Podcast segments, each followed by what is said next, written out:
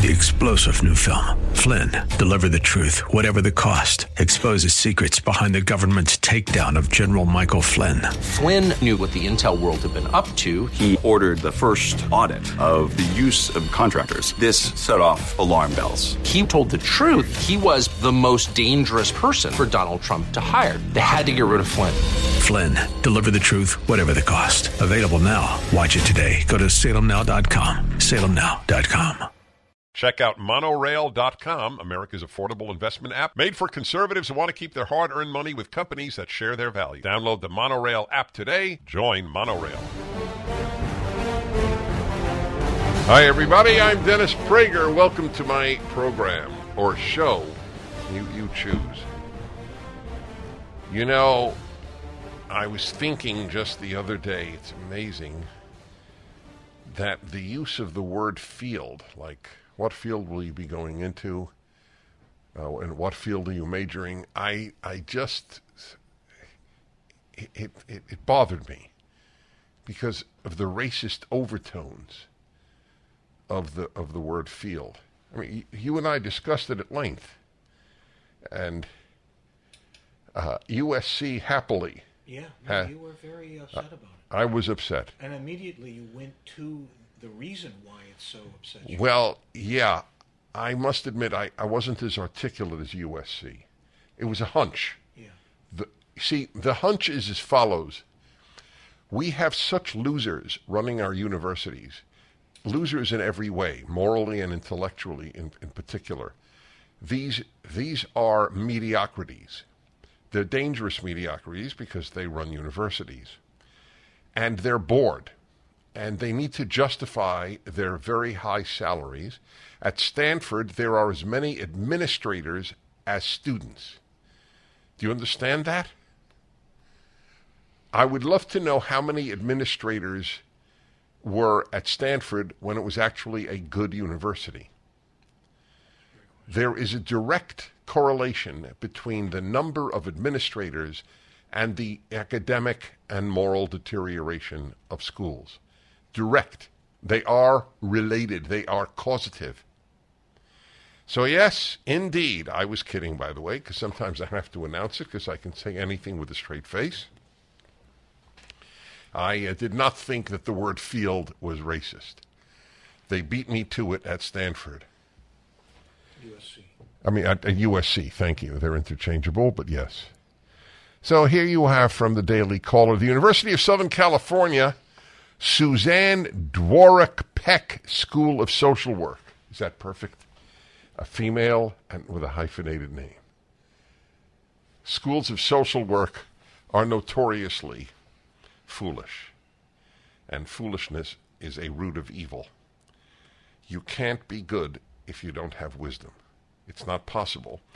And our schools, like schools of social work, are anti wisdom.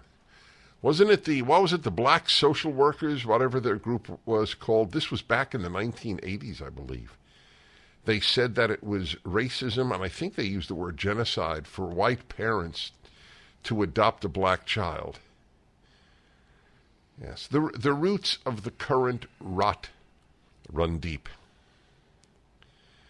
It will no longer the University of Southern California School of Social Work, the Suzanne Dworak maybe it's pronounced Dvorak, I don't know. Dworak dot dash Peck School of Social Work will no longer use the word field in its curriculum or its practices as part of its anti racist framework.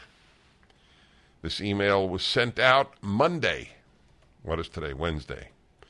The school reportedly stripped the word from use due to alleged ties to anti black and anti immigrant rhetoric.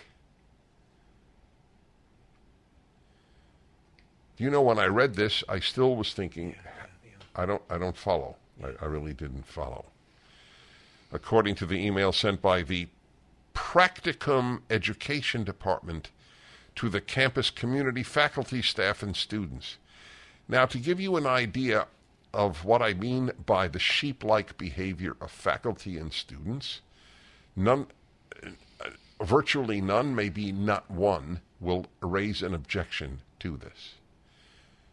This is the naked emperor. The emperor is naked, and everybody is speaking about how beautiful his clothes are.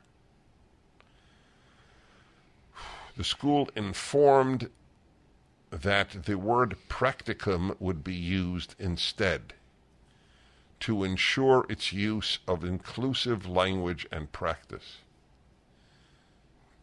Practicum, Common, commonly used. commonly used. Now, I assume it's Latin, right? But why isn't that racist? The Latins were white.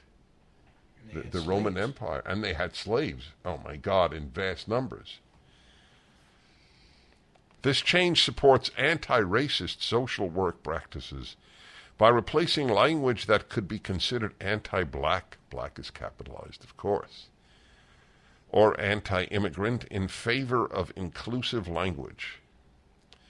Language can be powerful, and phrases such as going into the field or field work. Oh, that's where it is. Yeah. Uh, what field are you going into is racist.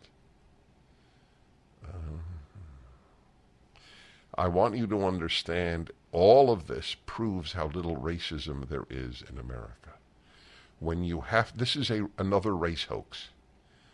This is like when black kids paint the N word uh, on a dormitory door to have white students portrayed as racist at their university. This is another race hoax that the word field is racist. Why are there so many race hoaxes? Because there's so little racism. You have to make it up. Would any of you have thought, hey, what field are you going into? As being racist? Or, all right, anthropologists, you'll have to do some field work. Because it may have connotations for descendants of slavery and immigrant workers that are not benign. Ooh, not benign. That's right. It's the first thing a black or immigrant kid thinks of when they say, What field are you going into? That you are a racist. Yes, I actually have the letter here. As we enter 2023, we would like to share a change we are making at the Suzanne Dworak Peck School of Social Work to ensure the, our use of inclusive language and practice. Specifically, we have decided to remove the term field from our curriculum and practice and replace it with practicum. Now, here's an interesting question. Will it catch on? What, uh, uh, what uh, practicum are you be going into? you know that, uh, what was it? Uh, Stanford announced that you shouldn't use the word American because it's an insult to those who live in the Americas because South American, Central American countries, they're all American. That only U.S. citizens say, I'm an American, a Colombian, a Uruguayan, a Mexican, a Canadian doesn't say I'm an American, did not matter to Stanford. When you have as many administrators, all every single one of whom is a woke fool running your university, this is what you get. So this is from their letter, the actual letter sent out. Language can be powerful, and phrases such as going into the field or field work may have connotations for descendants of slavery and immigrant workers that are not benign. I read you that from the article. The change aligns with the Council on Social Work Education advancing anti racism in social work education. That exists. It's all capitalized. It's a group. Again, the Council on Social Work Education advancing anti racism in social work education through educational accreditation policies and standards. So it's the CSWEAASWE working through the EAPS. Catchy. Very catchy. Catchy? Somebody was paid $150,000 to come up with that. Can you explain the Can I explain what? the field work? Why that is racist? Why field work? Because you're going into the field and slaves worked worked in fields. I, I that's the only thing I can come up with. You asked, and that's my, my answer. So I, I tell you, it's hard to imagine a word that doesn't have racist connotation. Why isn't work field work? Slaves worked. I think work should be abolished. You're going to work? What are you, a slave? What do you think? It makes as much sense as field. The whole thing of field work is chock full of racism. How much do you spend to send your kid to USC? If you know me, you know I love wisdom. It's often been said to become rich, you should invest like the rich, but that's easier said than done. Investments like luxury real estate, private equity, and hedge fund products are closed off to 93% of Americans. But there is a new way for everyday folks to invest. A new online platform lets everyday Americans invest in a massive multi trillion dollar asset class that's been limited to the 0.1%. I'm talking about high end art. You don't need millions of dollars, you just need Masterworks. They've scrutinized over $600 million worth of art. In fact, one member has made over $65,000 from his investments in Masterworks offerings. I decided to partner with Masterworks.com to get VIP passes to skip to the front to secure your spot. Head to Masterworks.art slash Dennis. That's masterworks.art slash Dennis. See important disclosures at masterworks.com slash CD. All right, everybody. Dennis Prager here. 1-8 Prager 776. USC is School of Social Work. School that produces non-thinking fools as a general rule has now come out against the word field because of its racist connotations. Yep, you got to do field work. I don't know why work doesn't have racist connotations. Please, please, please understand all of this is a proof of how little racism there is. The left manufactures ho- hoaxes. I wrote an article giving example after example of race hoaxes. In other words, a minority student or a left wing student did something racist on a campus in order to blame the campus and whites of racism. To the best of my knowledge, and no one has even uttered, they've, I've been attacked, of course, because that's what the left does, attacks persons. It doesn't refute ideas. I would like to see proof or even an argument that most of what is called racist that happens on campuses is actually done by racists. They manufacture this stuff just like USC is manufacturing the idea that field is a racist term because there is so little racism. There weren't race hoaxes when there was Jim Crow. In other words, when there really was racism in the United States, there weren't hoaxes. And the same in Germany. No Jew made up an anti Semitic hoax. They didn't have to. The real thing was so powerful. Such a great point. My producer just said such a great point. He's a man of few compliments. And the reason I, I share it with you is that virtually no leftist will hear the point. That is what is distressing.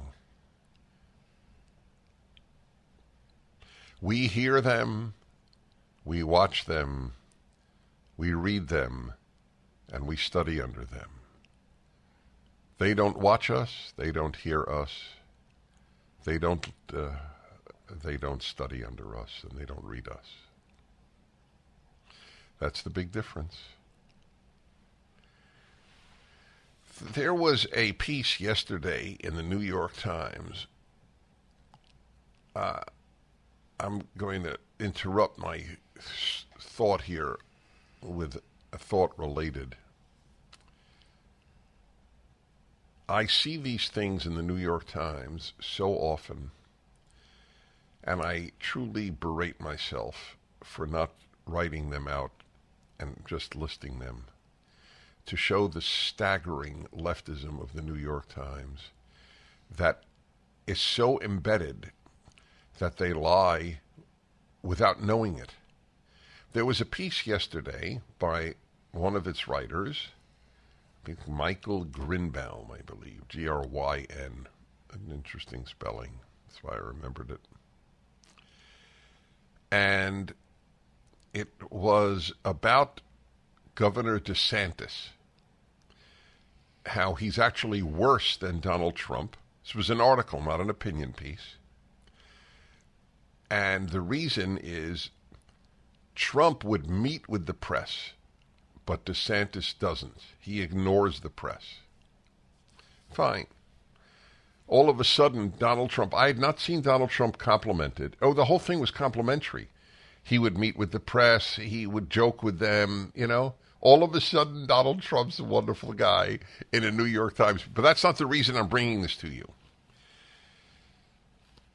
He said, uh, and so DeSantis attacked ABC, uh, ABC News, and then he uses the word, the, a writer for the New York Times, and other, uh, what is the word for um, non political, non sectarian?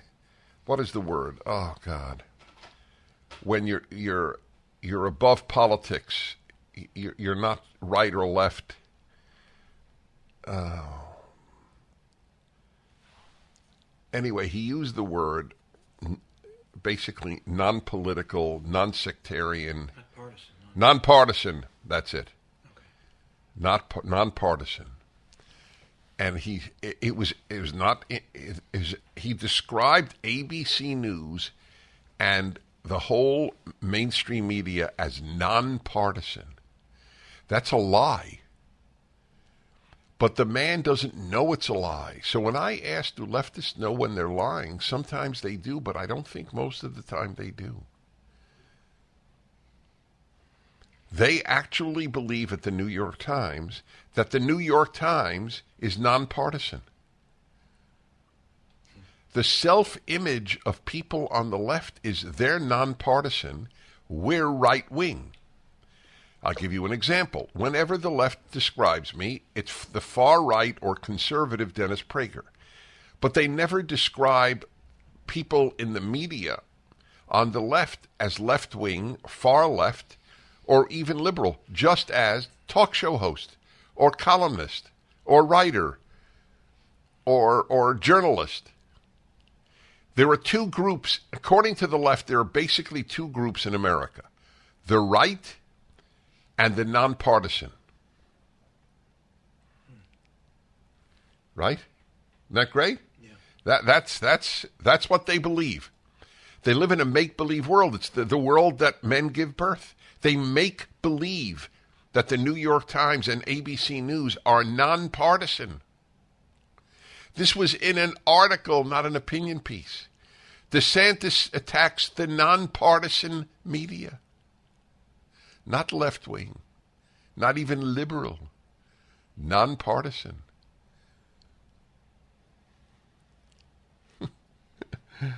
they don't even realize it.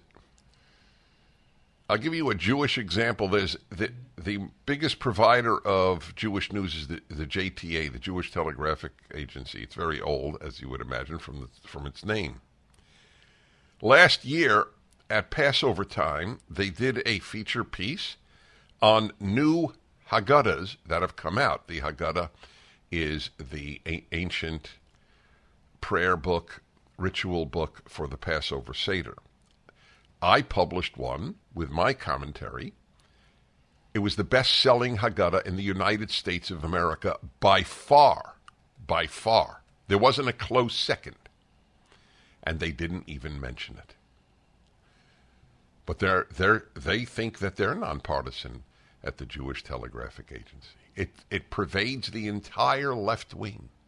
They lie, they distort, they deceive, they cover, they suppress, but they're nonpartisan.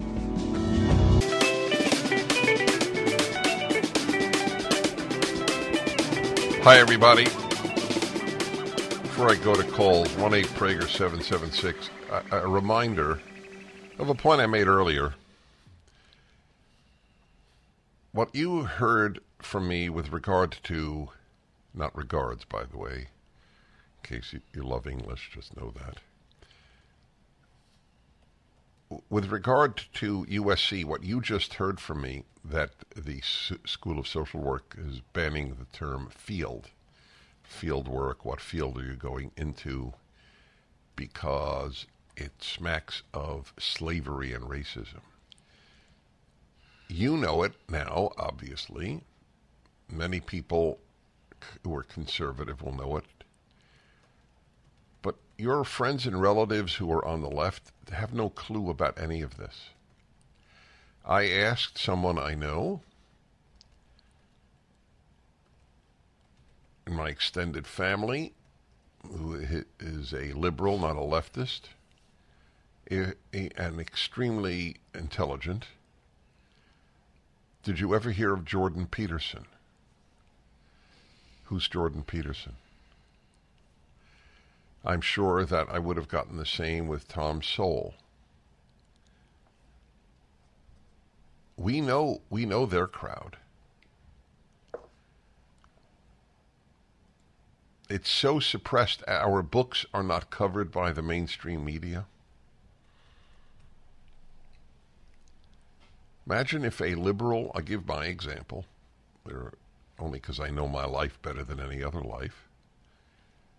Imagine if a liberal, a well known liberal, as well known as I am as a conservative, was also knowledgeable of biblical Hebrew and ha- was writing a five volume commentary on the first five books of the Bible, and they became national bestsellers.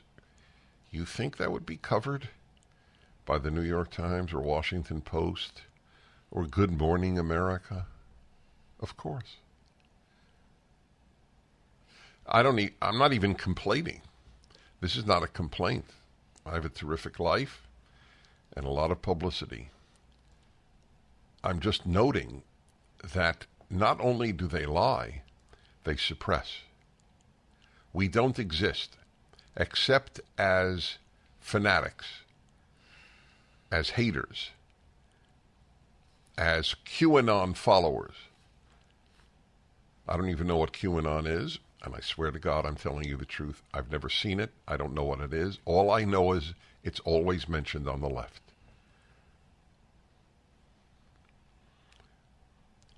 because they they have no problem in making up things. I have a very witty call here from Steve in Murrieta, California. Hello, Steve. Sean, are the phone lines open? Can Can you hear me? Now I can. Yes. Okay.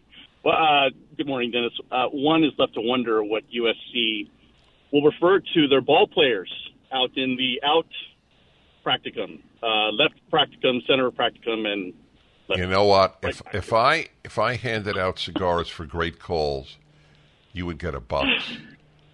Oh, you're talking to a cigar lover. right? Uh, oh, even better. Yes, you're right. Yeah, so, uh, yeah, you're absolutely right. And now, uh, batting is the uh, the left practicum batting in the fourth position, clean up. He plays. Uh, well, it's important that they be consistent. now that's right. You're you're a good man. Where's Murrieta, by the way? Murrieta is in uh, sort of South Riverside County. It's on your way to San Diego off the 15. Okay, I know exactly where you are. What is it, what is the temperature there right now? 52. 52. It's a bit of a continental climate. We got some pretty uh, significant temperature swings. Cold yes, in the winter. and that's uh, why I asked. Well, by California. I, yeah. I got my basset hound in your area, if I'm not mistaken, and it was it was snowing when we picked him up. yeah. well, it'll it'll snow up in the hills near Lake Elsinore, but not not so much in Murrieta. It doesn't, doesn't get quite that cold. Right. Anyway, it's a joy to hear from you. Yes, I'm now playing left practicum Definitely will catch eh, on. huh? Definitely will catch on. Catch on. I'm I I got to remember this. The left is a parody. There's a lot of talk about the Great Reset and digital currencies. The U.S. government has been floating the idea of a digital dollar for quite some time, opening up the door to the government controlling your bank account, or worse yet, freezing your money. They did that in Canada, remember? This is Dennis Prager for AmFed Coin and Bullion, and for my friend Nick Grovich. Now more than ever in this woke world, it's important to own tangible assets like gold and silver. Owning physical gold and silver gives you control over your wealth. They're proven, stable commodities that have held their value over time. Beyond the overarching reach of government. And it's so important you do business with a trustworthy and transparent company like AmFed Coin and Bullion. AmFed's owner, Nick, and his experienced team will always provide you with honest, sound advice. No pressure sales. Moving a portion of your wealth into precious metals is a prudent decision. Call AmFed Coin and Bullion. 800-221-7694. AmericanFederal.com. AmericanFederal.com. Yes, yes, yes. Go on, go on. Hello, everybody. Dennis Prager here. We have Dr. Fussbend in the studio. What, what was that? What was the new, what was the movie again? What's New Pussycat with Peter Sellers? Woody You- Allen's you- in it. I mean, there are a lot of stars in it. Woody Allen's in it too. Yeah, Woody Allen and Peter Sellers, Peter Sellers, Peter O'Toole. two of the giants of, of comedy of the last generation. Oh, no. Giants. Peter O'Toole's. Peter O'Toole. And, uh, Yeah, I, I got to see it again. I I, I great saw it. theme song. What's New Pussycat? The, the great theme song. Who wrote that? I don't know who wrote it, but it's uh, Uh huh. Look Jones it up. it. I'm Yeah, curious. Tom Tom Jones. Jones sang it. wonder if kids watch movies made before they were born. Does does any generation watch movies made before they were born? I don't have an answer. Anyway, welcome to the male female hour, second hour every Wednesday. The most honest talk I know of in the media with regard to men and women. So, I've got a beauty today, and this is an example of learning from callers. It is said that you make compromises when you marry. I don't mean compromises in the person, there's compromises in your lifestyle. And I'll give a couple of examples, and I'd like to know what would you isolate as the one or two biggest compromises, if any. If you made none, I'd, I'm even interested in that. But if you have made, and it's no re- poor reflection on your spouse, by the way, you make compromises if you have a roommate. The moment you have a roommate, same sex, opposite sex, marriage, non marriage, the moment you live with someone, theoretically, there are compromises. You like the room hot, the other person likes it cold. I mean, th- that's a perfect example. So I'd like to know what comes to your mind. By the way, that might be what comes to your mind. Generally, the man likes it colder than the woman does. Now, since I am guided by the gift of God called reason, I've never quite understood that, given that she or he, if he's the one who wants it hotter, the one who wants it warmer can get warmer. More clothing, more blankets. But the one who wants it cooler can't get cooler. Even if the person sleeps with no clothing, they're not going to get particularly cooler. But that would be an example. I was thinking of my smoking a cigar, my wife, to my everlasting gratitude, doesn't care that I smoke a cigar in the one designated room for in, inside smoking, but it's the room that matters because that's the room where I do most of my work. And she sits in there with me. And we do have an air purifier, and but nevertheless, there is cigar smoke. She doesn't care. Many men that I talk to uh, express to me how lucky I am because their wife would not tolerate any indoor smoking. And so they go outside, even in cold climes like Canada in the winter. I don't even enjoy smoking outside, so I uh, it, it would it would almost end my cigar smoking world, which is a source of great pleasure in my life.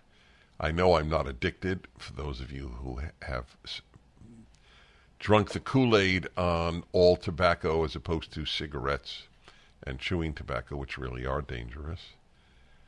Uh, my proof that I'm not addicted is very often when I'm on the road, there's no chance to smoke, uh, especially when I go to uh, foreign countries. So there'll be a week that that I, I don't. I was just in Denmark, as many of you know. I didn't smoke a cigar once the entire trip. There was no place to do it. Can't do it in the hotel. And I don't like smoking outdoors. And I couldn't find a, a cigar lounge. And I don't smoke on the Sabbath because of the biblical prohibition on lighting a fire, which almost none of you are aware of, totally understandably, even if you are religiously inclined. It's in the book of Exodus because fire is creation and we imitate God on the Sabbath, not creating. It's a beautiful idea, and I am a fan of it. I explain it in my book on Exodus, the Rational Bible. I also have a book on Genesis and a book on Deuteronomy, and I'm halfway through a book on the book of Numbers. You can get them all at the Prager store, signed, or at Amazon at cost without a signature. It's called the Rational Bible, and I promise you it will be life enhancing and even life changing. Anyway, the question is compromise. What compromises have you made? This will bother every single one of you, but I, I not every single one of you. I take that back. A, a, about half of you uh, men men make a compromise. Both sexes do in order to create a home. Men give up their variety orientation to be monogamous. It is part of their nature to have multiple sex partners. It is male nature. The proof is that gays want many men, and that is the proof. It's not created by society. In fact, it's suppressed by society. And I've talked about this in the past because I don't know how to avoid telling the truth. But it's easy because people are afraid of the consequences. Anyway, what compromises have you made? I'll give you a, a little one. Well, actually, the person who told me this does not consider it little, but. No compromise is considered little. That's an interesting point. I'm not sure that's true. No compromise is considered literal. little. that's your theory? Uh-huh. By the, by the by the person making the compromise. I understand. That's a very that's also an interesting subject. I'm so geared to the big picture in assessing what to complain about that I, I do believe that there are small compromises and big ones. Anyway, whether you consider this small or big, so here is one that was told to me. Uh, one spouse loves to collect things, and the other spouse does not like to collect things and it drives the spouse who doesn't like to collect things a little crazy to have all these things around the house. That spouse likes a more sparse environment. The bigger picture is that you build something when you get married, you build a home, and compromise if the compromises are not really, really troubling, they're certainly worth it. How about this one? Yeah, you have one? Yes. you uh, don't like cats. Can I say it on the air? Sure. Okay, so this is from the Living Martyr. Now you'll know one of the reasons he is known as the Living Martyr. What if you don't like cats and your spouse does? I need to do, I, I think I need to do one hour on call me up if you dislike your pet. I'll, I'll interview you first For an hour. for an hour. We won't even take calls. well, what compromises have you made for your marriage? And that's the question on the table. 1 8 Prager 776 877 243 776. Been getting used to waking up. Hello, everybody. Male female hour. What compromise or compromises have you made for your marriage? I gave a few examples, and now we'll hear from you. Mm, Bill in Zion, Illinois. Hello. Good morning, Dennis. It is an absolute honor to talk to you today. I'm touched. Thank you. So, when my wife and I first got married 33 years ago, and we moved into our first apartment, unfortunately, we discovered that we are both inclined to sleep on the same side of the bed. I find Now, that the- wait, let me let me forgive me. I I don't fully understand that. I understand wanting to sleep on your right side or left side or back. Very few people sleep on their stomach. That makes perfect sense to me. I like to sleep on my right side or my left side. But why why does the side of the bed matter? I'm not entirely sure, but it seems it seems to be a physiological thing. Huh. Uh, for example, when I, all of my childhood, I pretty well slept with my face to the wall, and that was on the right side of the bed. Uh-huh. That might be it, and perhaps my wife did as well. I never really explored it, but it was it seemed like I never I never could sleep as well on the left side of the bed. I would go to a hotel and there's no wall side Yeah. in a hotel and, And? there's no wall side when you are sharing a bed with somebody else. So uh, the, now the first apartment was really small, so I tried suggesting bunk beds. She didn't go for that. So I have been sleeping on the left side of the bed for the last 33 years through multiple moves and uh, some bedroom rearranging. And you when- st- wait, and you still consider it a compromise after 33 Well, years? I, it's it's something I don't worry about it as much anymore. It's just something that you kind of you get used to dealing with it. You know, like drinking a kind of a brand of coffee that you don't really like. But this this in this case, I mean, I sometimes fall out of bed because I'm facing the wrong direction To and this day? to roll over. To this day? Yes, to this to this day. That is hilarious. I'm sorry, I shouldn't be saying it's hilarious. That is really sad. I gave the wrong response. Man falls out of the bed and I say it's hilarious. Boy, I never would have thought that one up. I don't give a hoot what side of the bed I sleep on. And we're so often on the road, my wife and I, in hotel rooms, it's it's really based on where there are more electrical outlets on the right side or the left side of the bed. Do you care? Yeah, I think I care. You, you do Yeah, care. Yeah. That is fascinating. Not what side you're sleeping but, uh, on. We've re- reached a uh, a good You understanding. well, you both like the same side as well as No, just like he does. No, no. Oh, so you didn't have a compromise. a compromise, no. I see. I care which side of the bed. You, but you do care So which side. go to a hotel. And when you I go to a hotel, the right? Left side, she takes the right. You side. take the left side. Yeah, I I can't even imagine a preference. I mean, oh, I am now on the right. It is. It's fun. The, these things. Uh, let's see. Uh, Tony in Orange County, California. Hello. Good morning, Mr. Prager. It was an honor and pleasure meeting you at Chapman University last year. Thank you, sir. I, uh, sorry. When I was younger, I rode a motorcycle. When I got married, I gave up riding a motorcycle. Why? And I wasn't asked. Wait, wait, why? I wasn't. Yeah, because I uh, thought it was too dangerous to go in a partnership with someone.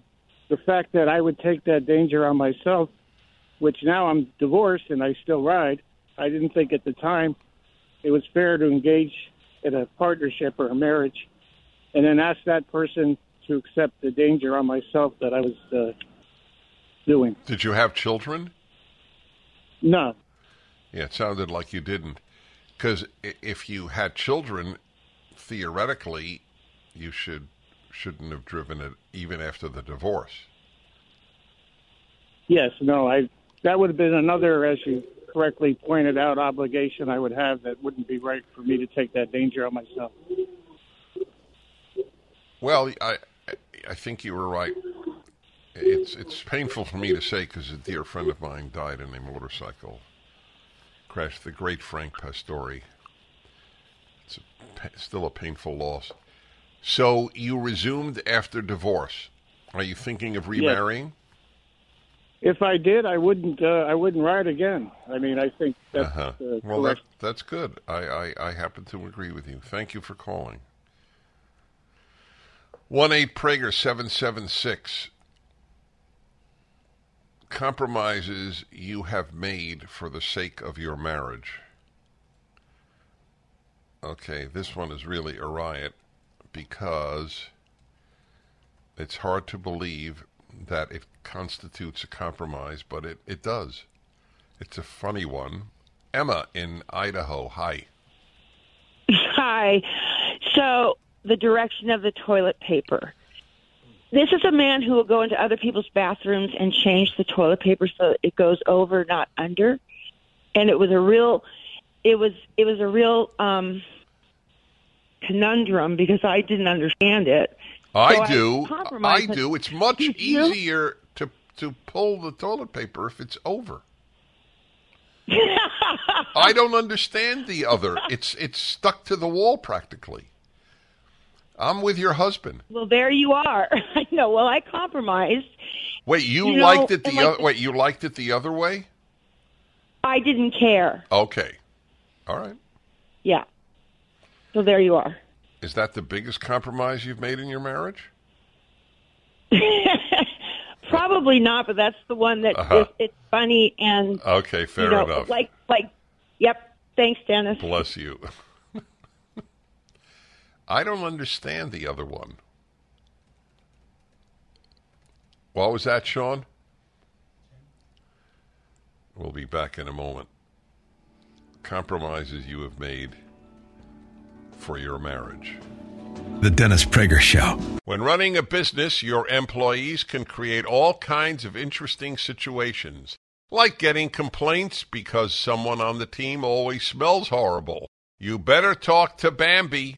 With Bambee, get access to your own dedicated HR manager starting at just $99 per month. They're available by phone, email, and real time chat, so onboarding and terminations run smoothly. Team members reach peak performance, and your business stays compliant with changing HR regulations. And with Bambee's HR Autopilot, you'll automate important HR practices like setting policies, training, and feedback. Schedule your free conversation today to see how much Bambee can take off your plate. Go to Bambee.com right now and type in Dennis Prager under podcast when you sign up. Spelled BAM, B E E dot com, Bambee dot com. Type in Dennis Prager. Hello, my friends. I'm Dennis Prager. My uh, contempt for the CDC, I thought, could not be increased. But they not only turn out to be uh, power hungry ignoramuses, but they actually turn out to be cruel. It, it, it's hard to overstate the damage the CDC, FDA, like CIA and FBI, you name the initials and you know how much damage, because it's run by weak people and often bad people. like the 51 heads of intelligence agencies who signed a letter a few weeks before the 2020 election saying that the Hunter Biden laptop was Russian disinformation in order to get Biden elected. They're liars, they're cheats, they're they're they are harmers of the country. And the same holds true for the CDC and its heads and the FDA. These are corrupt organizations. But I didn't realize they were also filled with cruel people. So I have an example for you. From USA Today, of all places. It's not, it's not a right wing source. The CDC has abandoned pain patients. Its new opioids guidelines are all for show. In a nutshell, but I will give you more than a nutshell in a moment, the people who run the CDC don't give a damn about people in pain in this country. Simple as that. They don't give a damn about you. You're in chronic pain, screw you, baby. That's the attitude of the CDC. I know a man who killed himself because he couldn't get painkillers because of the excruciating pain I know he was in. He was a happy go lucky guy. This was not a depressed man. When I spoke at his memorial service, and by the way, you could read, I wrote, I wrote about this.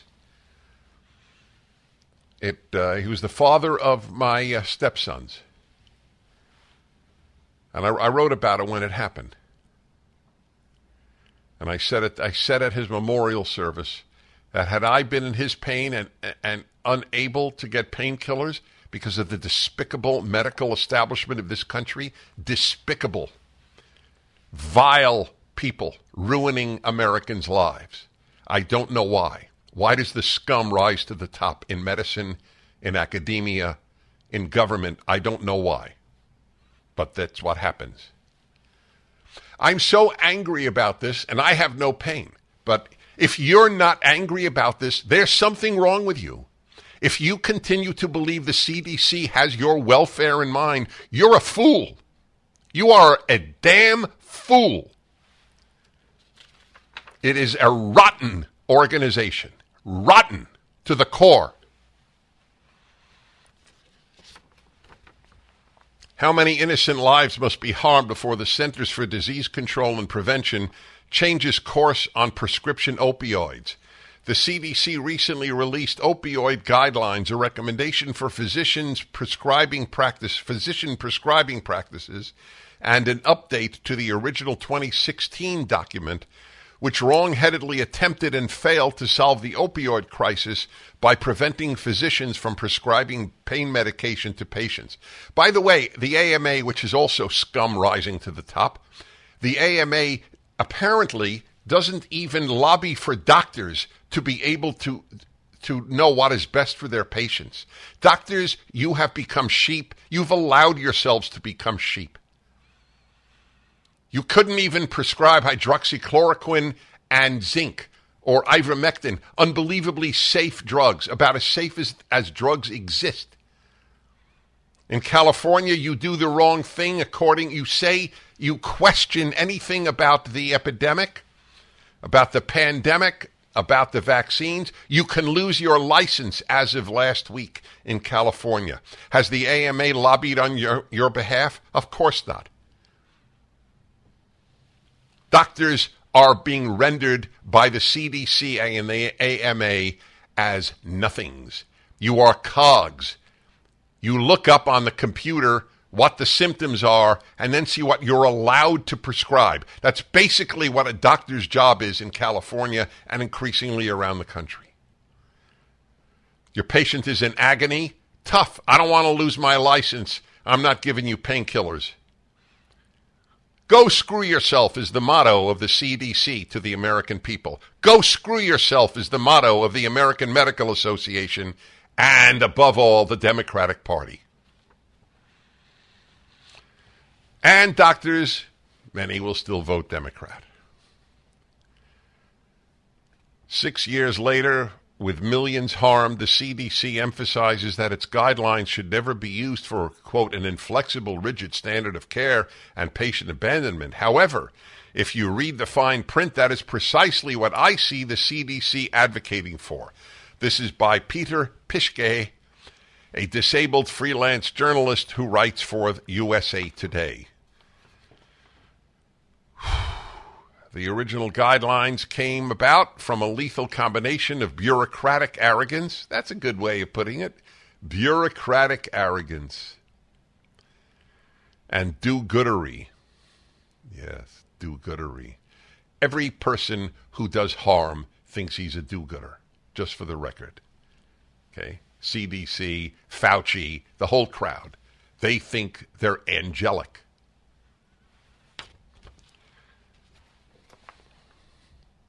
Even teachers who screwed children over and continue to do so think they do good. That's why I wrote my column this week on the general uselessness of the conscience. Everyone who hurts people has a clear conscience. Just about everyone, including the teachers' unions. The organization foolishly trying to stop substance abuse by making prescribing more difficult and thus the drugs more challenging to acquire on the black market. According to the Journal of Pain Research, quote, data suggest that the overdose crisis is largely an unintended consequence of drug prohibition. Yeah, why do we have pro? Why did we get rid of prohibition on uh, on alcohol, and and we have prohibition on opioids for pain?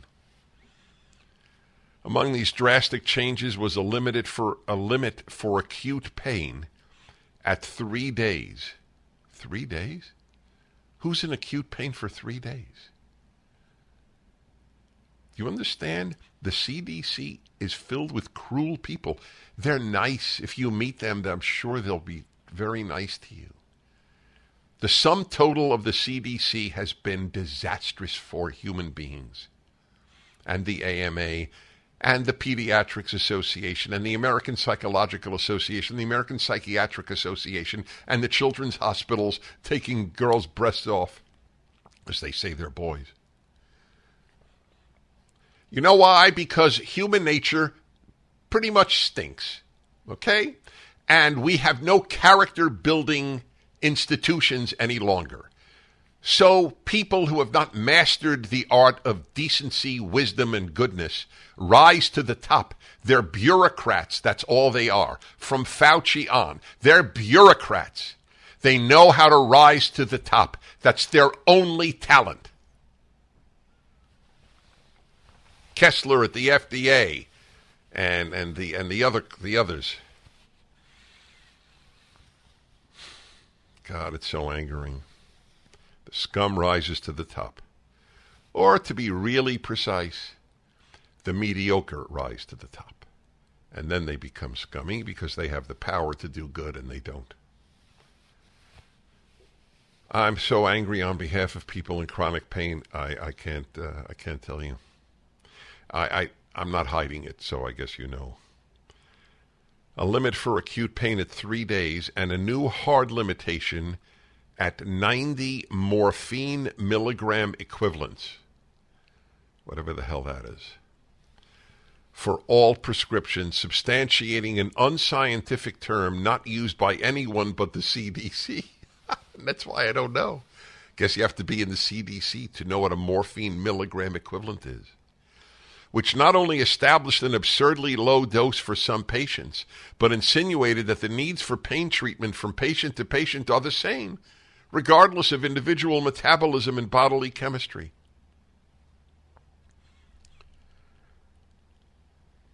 I wonder if they suffered the pain. This is what I suspect. If the heads of the CDC suffered the pain of these pain patients that they are depriving of painkillers, what do you think they would do? And I'll tell you what I believe. I think they'd figure out how to acquire them. These are not good people. Back in a moment.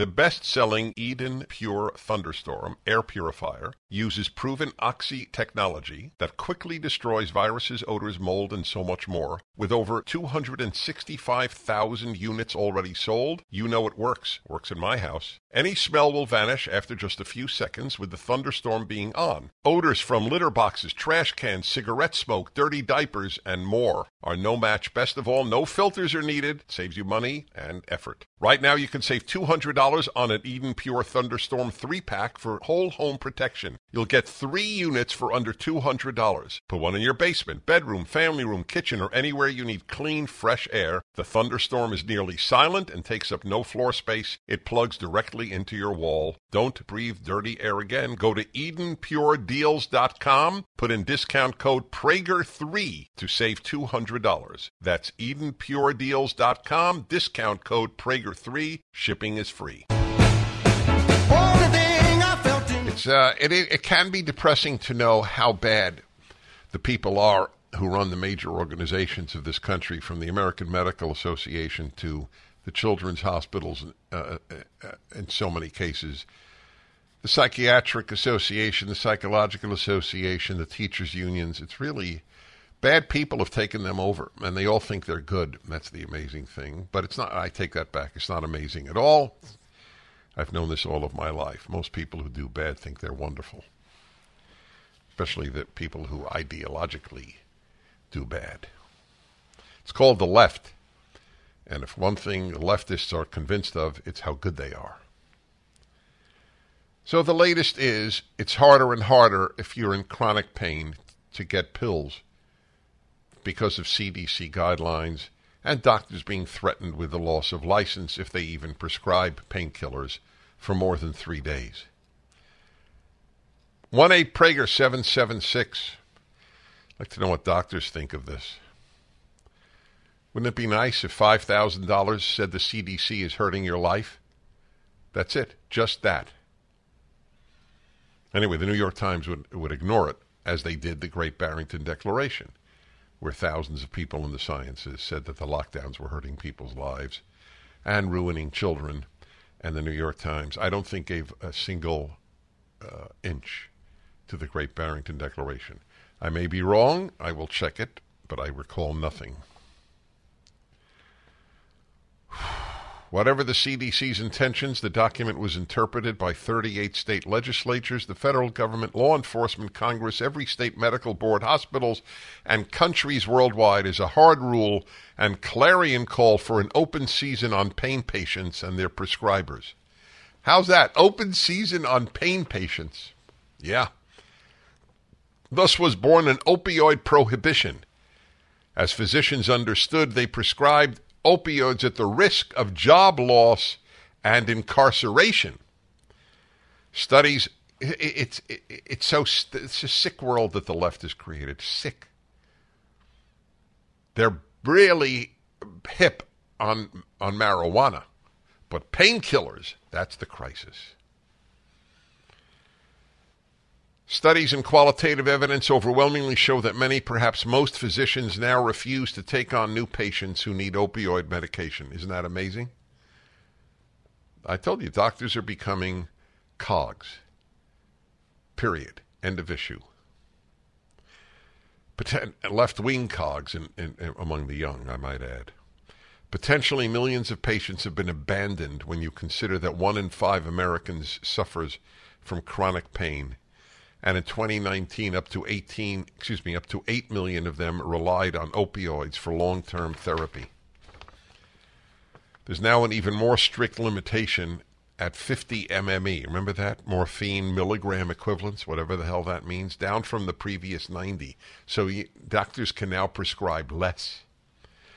The 2022 CDC guidelines are more stringent on opioids than the 2016 guidelines not less. Wow. Yes. Okay, so let's take a a different take. Tom in Philadelphia. Hello. Hey, how you doing today, Dennis? Fine, thank you. You seem you're all right? You seem mad. I am. I know, I could tell. But uh, listen, we had a major opioid crisis, and it started with the pill mills in this country. And you had people driving from Ohio to Florida to visit pill mills. And then you had pharmacies that would just, like, how can you tell if someone's in acute pain? That was the problem. They couldn't tell. So you so go into uh, all right, so say, so okay. Let me ask you a question, and and, and I'm I, I- I'm very happy I, I took your call. So people will use opioids because they're addicted. You're saying, and they could go to pill mills. Okay. So people who are addicted to alcohol can go to alcohol mills. It's called a supermarket. It's called a liquor store. It's called a bar. Would you ban that? yeah, I mean, to be quite honest with you, yeah.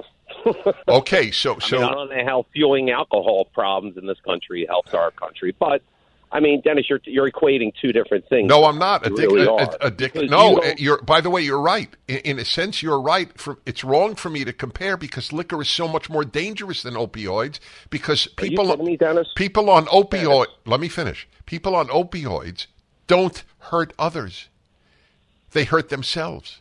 People on alcohol abuse. Fifty percent of child abuse is done by a drunk person. Dennis, you don't think there's people committing crimes to get more money for opiates out here? Because they can't get them legally.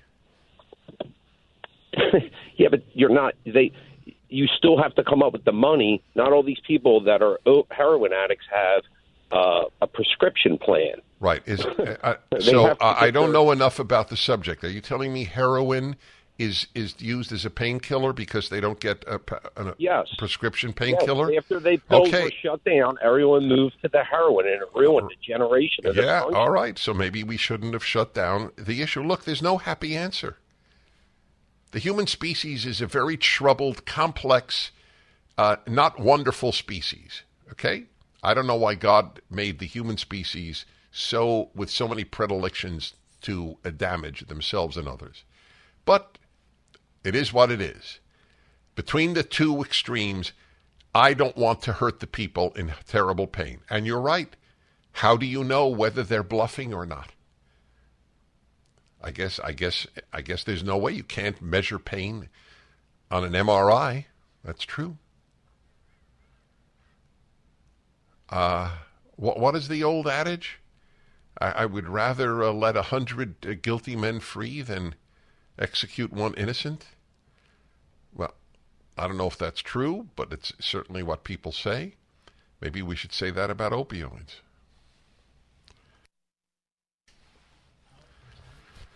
Right. Back in a moment. The Dennis Prager Show. Hi, everyone. If you've been injured in an accident that was not your fault, listen up. We have legal professionals standing by to answer your questions for free. Call now and find out if you have a case and how much it's potentially worth. Call 800 702 5400. I'm here with spokesman John Wolf. So, John, tell everyone listening who should call right now. Well, Maria, first off, thank you for having me here. It's always nice to answer the listeners' questions. Now, as far as who should call in, anyone who's been injured in an accident and think you deserve compensation, give us a call right now. 800 702 5400. You'll find out if you have a case and how much it's potentially worth. Thanks, John. You heard it, folks. Take advantage of this opportunity and call now 800 702 5400. Advertisement sponsored by Legal Help Center may not be available in all states. Hi, everybody. Dennis Prager here with the despicable CDC new guidelines to, to make it harder for people in chronic pain. I, I find it unbelievable the argument, well, people will abuse it. So what? So therefore, you punish the people in chronic pain because other people will abuse it? I don't understand how you could have all these laws limiting painkillers, but no laws limiting alcohol. I don't, I don't get it. Do people abuse children after taking a painkiller? Do people commit rape after a, a painkiller? Are painkiller patients uh, like drunk drivers? Do you know how much violence, rape, abuse is accompanied by alcohol, and that we're fine with? And we should be, by the way. I'm not for prohibiting uh, alcohol. So why are we prohibiting painkillers? Mission Viejo, California. Carol, hello. Hello there, Dennis. Hi. Boy, I was applauding you so much today, as I often do, but today meant a lot to hear you speaking about this in many different ways. And uh, I have been following CDC guidelines and or, or reading about them and about the um, the new law in California, which really worries me when it comes to my doctors. And I, w- I will ask them directly if they are going to follow the strict guidelines of the CDC in California, because then how can I trust them to do the best for me? Yeah, you can't. I didn't want the COVID Yeah. shot. Right. That's any right. that. Well, that's what's happened. Exactly. Doctors need to know this. We trust. We trust not you as a human being. You may be a wonderful human being. We trust you as a doctor less and less because you're prohibited from speaking truth. Yeah, and and, and many of you are sheep. CDC says vaccines work, so give them to children. Really? You're a doctor and you're proud of recommending that children get the quote unquote vaccine? Are you proud of it? Anyway, that's another issue, one I've covered many times. I'm not vaccinated. I thank God. I thank God that I, I realized what was going on very early on. Thank you, Carol. Uh, let's see here. Uh, okay, let's go to uh, Madeline in L.A. Hello, Madeline. Dennis, hi. Hi. Yes, I um, had wrist surgery, and I got three days of uh, painkiller, which really wasn't enough because it was my dominant hand, which I use for everything, and I'm not good with. Some people can work with their less dominant hand, but I couldn't even open my house door, and they refused to give me more than three days. They said they're not allowed to. So that's what happened to me, and I had to suffer through it for two or three months until it Right. calmed down by itself. Yep. Okay. So please, doctors, you need to understand the AMA, the CDC have rendered you, in the patient's eyes, unworthy of the title physician. I don't blame you necessarily. I blame you for being sheep-like with uh, when you are.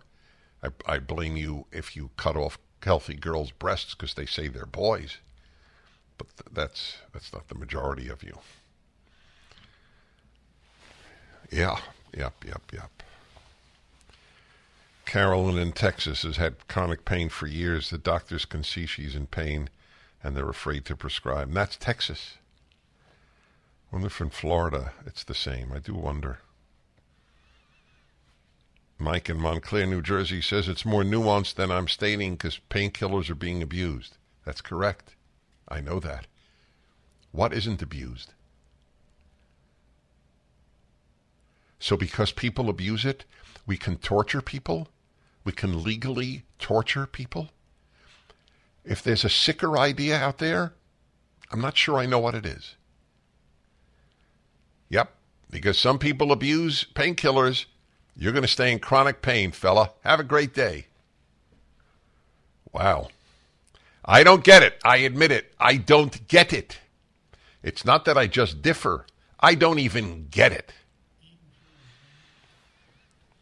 Well, it's not the only time I'm going to be covering this. But uh, I salute USA for even publishing the piece because they're on the left, but he's, he's one of their writers. And he's disabled, so I guess they allowed it. What a little love could mean. Hello, my friends. Dennis Prager here. I'm going to continue in the course of the foreseeable future talking about the, the the choice to allow people to suffer excruciating pain because of the opioid bans. Right now, I'm going to go to a, another truly a tragic aspect of our society the from the sick world of the CDC and American medicine to the sick world of environmentalism. It's amazing we're still surviving because virtually every major institution has become morally and intellectually corrupt. But there are courageous people. Brian Gitt is one of them. He's been a lifelong environmentalist and still cares deeply about the environment, but he started to realize that the environmentalist movement is misleading people. He gives the latest PragerU video, Confessions of an Environmentalist. You should see it. It's only five minutes. They're all five minutes at prageru.com. Brian Gitt, thank you for a terrific video. Thank you, Dennis. I really appreciate the opportunity to, to work on the video with PragerU and to talk with you today. Good. Why don't you give people a, a brief background about you and the conclusions you have drawn? Sure. Well, I really fell in love with the outdoors when I was a teenager. I used to lead outdoor adventure trips for teenagers in Alaska. We'd go backpacking and ice climbing and mountaineering for, for weeks at a time. I spent a lot of time hiking through national parks, and I just fell in love with the outdoors. And as an impressionable young man, I, I wanted to do something to protect these beautiful areas. And so that really drew me to understanding energy and the built environment and and these various associated environmental issues. And so I went to work in the energy industry in, in, on environmental issues in California. I, I was living in San Francisco in the Bay Area, kind of the epicenter of a lot of these ideas. And um, I worked on a whole variety of different projects over the years to foster and promote renewable energy, such as solar and wind power, energy efficiency, all of these ideas that I thought were going to minimize environmental harm and protect these beautiful wilderness areas that I fell in love with uh, as a teenager. And what I witnessed over the course of many years was that these programs were failing. They, they weren't actually achieving the desired results that we had hoped they would.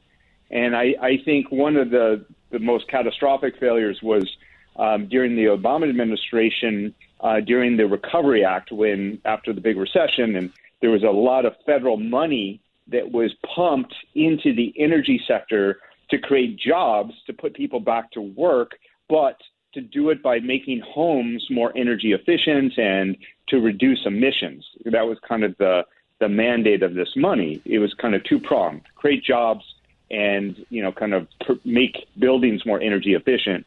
And I was kind of on the front lines of that. My my company at the time, we were very successful in securing some significant contracts. We won a sixty million dollar contract to help implement this program. When we worked with local governments all throughout the state of California, we worked with the large utilities. Uh, we were working with the feds uh, in terms of Department of Energy and the California Energy Commission because that's where the money was coming from and that's who we're, we were reporting out to. And what we found, what I found through this process of, with all the best intentions, I mean, I think all the people I was working with really genuinely wanted to create jobs and wanted to save energy, but our program really didn't live up to the hype of what we were aspiring to do. And I, you know, at, at that moment, you, you have a choice, I guess, when you face rea- when you're staring reality in the face you can either uh, accept it and try to introspect and understand what is going wrong so you can do to fix it, or you can kind of paper over it and pretend everything is working just fine. Well, I, I, I couldn't just pretend that this program was working, and so I really started to dig deep into the underlying principles that guided us to even design these programs in the way that we designed them um, and to think about these issues from first principles. And that, that sent me down the rabbit hole of really thinking uh, deeply about the energy system and how we are deploying just a massive amount of financial and human resources to solve some of these critical environmental problems, and why, unfortunately, a lot of these policies and, and investments are misguided. Well, in a, in a nutshell, what do you primarily hold as your alienation from the environmentalist movement as opposed to you're you're not alienated from protecting the environment. What what do they stand for? Do you do you do you believe that the movement to wind and solar is is misguided? Do you believe the suppression of the gasoline automobile is misguided? What specifically? I think really, if you get to the root of the issue, and this is this really maps to my own personal transformation, my own personal journey. I think all of us want a sense of purpose. We want a sense of meaning in our lives. I mean, I, one of my favorite books, um, written by Viktor Frankl, Man's Search for Meaning. Dr. Frankl outlines that there's three main paths that you can find meaning in your life through meaningful work, through nurturing and caring for another person, such as raising a child, or through overcoming adversity and suffering. And I think a lot of people are searching for meaning and a sense of purpose. And that's what I was doing. And that's why I gravitated to working in the environmental field, to working on policies and issues related to renewable energy and energy efficiency, because I was deriving a sense of purpose and a sense of meaning. I think for many of the people involved, that is what is driving them. Um, however, I think if they really want to be effective in achieving the outcomes that they're desiring, they really need to take a very different approach because solar and wind power are not going to ultimately achieve the desired goal. Yeah, that's right. If your desired if your desired goal is to is to minimize harm to the natural world, to protect wildlife habitat, to mine less materials, to Yeah, I got you. I salute you. It's a second. Hi there, everybody. Dennis Prager, final segment of the show. Brian Gitt, whose uh, latest video, this major environmentalist, and now, as we put it, he has seen the light. As I have told you, we have more secular religion or as much secular religion as we have religious religion or God based religion or Bible based in this country, and certainly outside of this country in the West, there are far more secular religions. Environmentalism being among the biggest, feminism being another one, Marxism being another one, all the isms. And that's uh, he. He is right about that that uh, issue. I talked about the, the, cruelty of the medical profession and the CDC on the opioid issue, allowing people to suffer excruciating pain because there are people who ab- abuse opioids. I don't know of an equivalent example of because some people abuse something, you deprive people of what is necessary for their life. I'm telling you, colleges graduate morons. Because if you asked an eighth grader,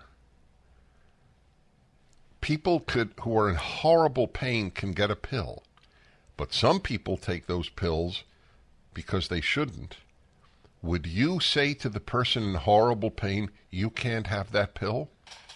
And they would think, what kind of stupid question is that? And the answer is, as Orwell put it, Something so stupid, only an intellectual can believe it. Quickly here in Akron, Ohio, Gina, hello. Hi, Dennis. Thanks for taking my call. I just, when you mentioned about the sheep, the medical sheep, uh, I had to call you and tell you we've been uh, with the Cleveland Clinic for probably 30 years now, and uh, they did an extensive study early in the pandemic about natural immunity. They followed thousands of patients and also their own staff and found out these benefits were great. And they published this all over. I mean, it was on every national news channel you could find. Very quietly, all of a sudden, that thing just disappeared. Uh, yes. You know what? I'm going to follow up on that. I believe you. See you tomorrow, all.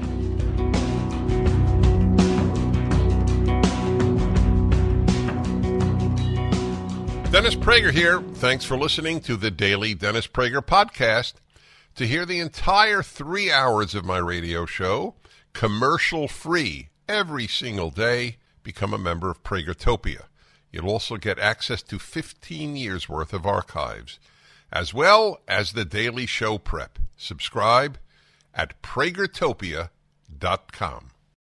Three star general Michael J. Flynn, head of the Pentagon Intelligence Agency, knew all the government's dirty secrets. He was one of the most respected generals in the military. Flynn knew what the intel world had been up to. He understood its funding. He ordered the first audit of the use of contractors. This set off alarm bells. The explosive new documentary, Flynn, Deliver the Truth, Whatever the Cost, uncovers the facts behind this scandal. Flynn told the truth. He was the most dangerous person for Donald Trump to hire. I find out the worst enemy that I'm going to face in my life is right here in America. They took my assessment and they wanted me to change it. And I was like, I'm not changing it. They had to get rid of Flynn with in depth interviews, archival footage, and never before seen personal records of the man behind the headlines. I just felt like I was drowning. Flynn, deliver the truth, whatever the cost. Available now. Watch it today. Go to salemnow.com. Salemnow.com.